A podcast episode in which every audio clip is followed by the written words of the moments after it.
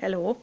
Ez itt ma a második gyakorló podcastem. Egyelőre ma sem szeretnék nagyon szakmai dolgokba belemenni, inkább szeretném elmondani a tegnapi legelső podcastemről a tapasztalatokat, amit visszahallgattam.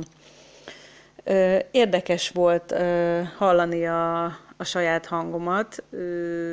Nagyon érdekes dolog ez tényleg, hogy hallottam már, hogy az ember a saját hangját tulajdonképpen teljesen másképp hallja, amikor beszél, mint amikor felvételről hallja, úgyhogy ezzel sikerült is szembesülni, hogyha nem tudtam volna, hogy én beszélek, biztos, hogy nem jövök rá, úgyhogy ez, ez egy érdekes dolog. A másik pedig az, amire rájöttem a visszahallgatás során, de hát ezt gondolom, hogy kezdetben mindenkinél így van, hogy a hangsúlyozással, illetve a sok őbetűvel még baj van, úgyhogy ezeken majd gondolom a gyakorlás segíteni fog, én legalábbis nagyon remélem.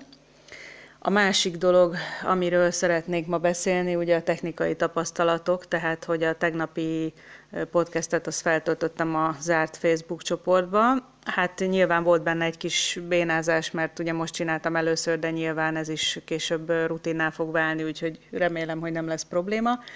Úgyhogy ezt a mai podcastet is csak azért csinálom, hogy szokjam a rendszerességet, tehát tényleg megfogadtam azt, hogy az elkövetkezendő egy évben én minden nap szeretnék egy ilyen kis szösszenetet felvenni, hogy ebből mi kerül majd publikálásra, és mi nem, az, az egy másik kérdés, csak tényleg azt szeretném megszokni, hogy, hogy ez a napi rutin része legyen, hogy, hogy minden nap csinálok egy felvételt.